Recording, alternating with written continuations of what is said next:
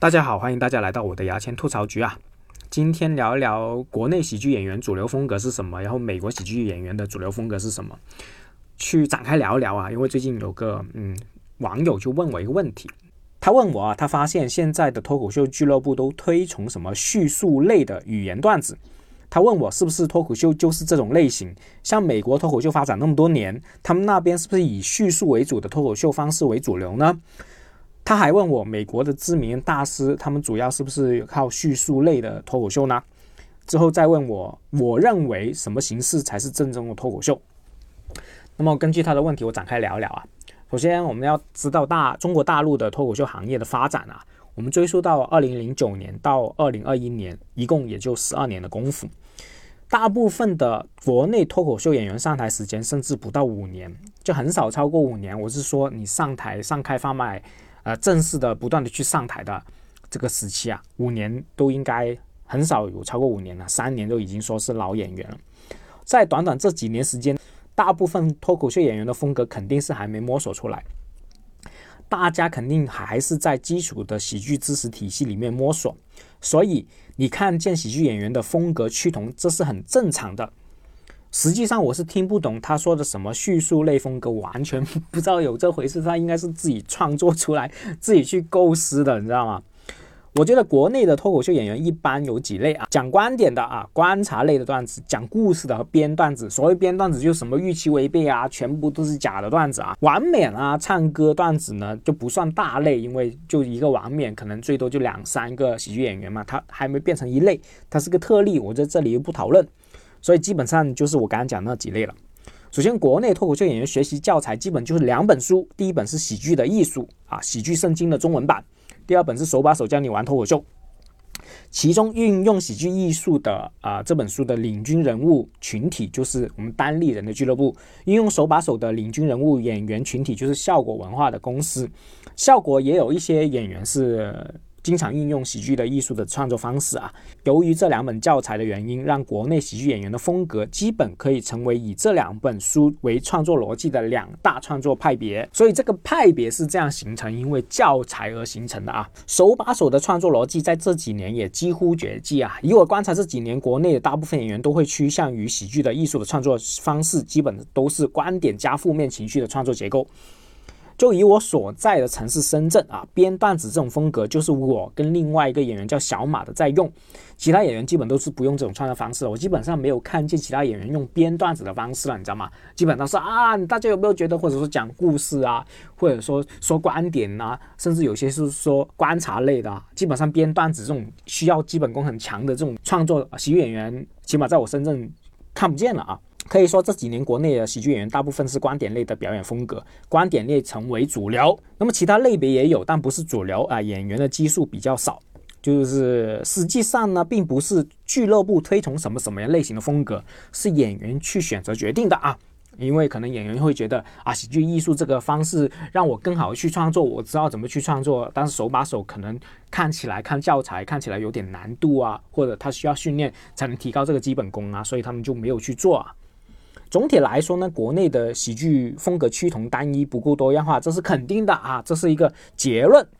这是客观的结论。但是因为也有发展的客观因素，这是没办法的事情。我刚刚讲了，零九年到现在一共十二年，然后大家一般是这五年时间去蓬勃发展的。那五年时间，你对一个喜剧、对一个艺术来说，它可以发展到什么程度呢？肯定都在基础的呃知识体系里面去摸索嘛，这是很正常的嘛。我认为喜剧风格多样化需要两个条件：第一是喜剧人才基数要大，环境竞争一定要大；第二是喜剧行业的时长要长。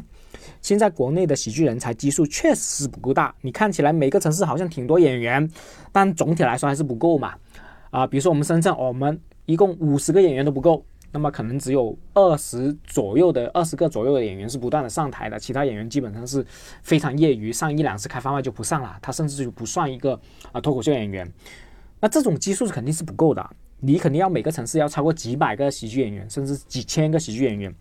你用这个基数去竞争，这个喜剧竞争才会有效果。在这个大基数、大竞争的环境下，才能快速淘汰一些风格趋同、没有特色的演员，从而逼其他喜剧演员摸索出其他的风格，想办法在这个行业留下来。风格趋同的话，观众只会选择最好的这个风格最好的喜剧演员嘛。因为看多会腻嘛。那么其他演员的话，如果不努力的话，基本上就会被淘汰。比如说啊，我们商演他没办法去多上台啊，啊没有收入啊，开放麦都抢不了啊，各方面的形成这种形式嘛，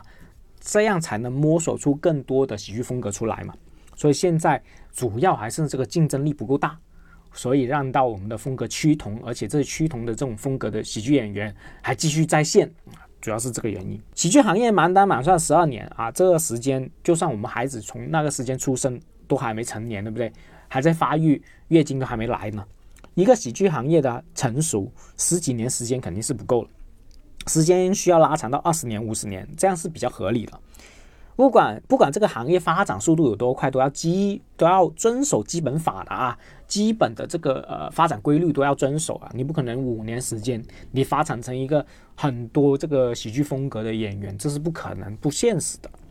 美国脱口秀从上世纪二十年代已经出现了。他一开始是以一个报幕者的一个情况出现，是一个配角。后来大家都观众都很想看啊，我希望这个报幕者说段子说长一点啊，比如说五分钟、十分钟、二十分钟、半个小时、一个小时，甚至整场都愿意看他。这个行业脱口秀这个行业才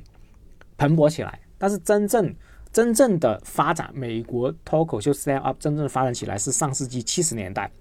比如说，我们乔治·凯林之前，我看他的这些访谈里面说，他在六十年代时候都不知道有脱口秀演员这个行这个职业，他们是去广播那边去发展的，你知道吗？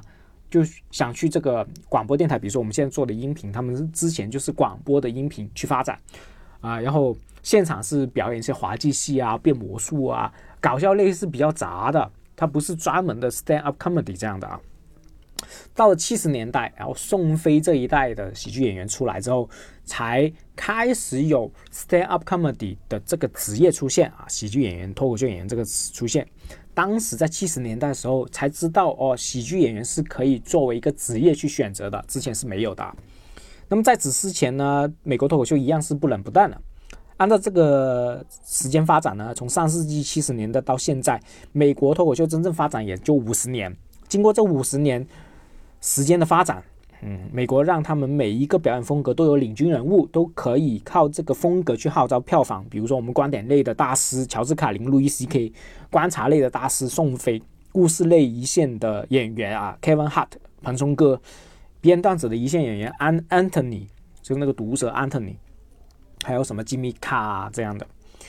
我们还有许多的唱歌类别的喜剧演员都有自己的市场和受众。我们甚至说，实际上这唱歌类别的这个喜剧演员到美国这个程度也是一个小众的类别，它也不是大众类别。然后编段子有一段时间非常火热啊，我们在九十年代甚至两千年左右非常火热，到现在慢慢趋向于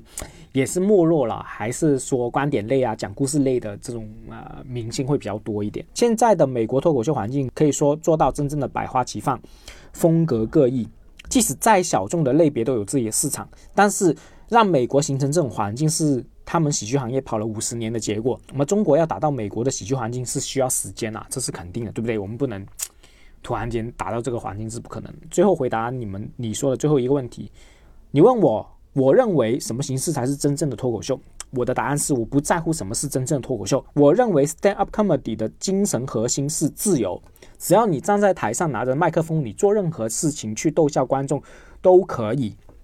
我认为 stand up comedy 不应该去定义什么是正宗不正宗，而应该去包容所有形式的喜剧风格。我这是因为 stand up comedy 的自由才爱上这个表演的。我认为去定义 stand up comedy 什么才是正宗，是违背了它的精神核心，是一件很傻逼的事情。我认为你不要去纠结这个行业喜欢什么，推崇什么，你应该用你的办法去逗笑观众。你只要好笑，这个市场就一定会容纳你。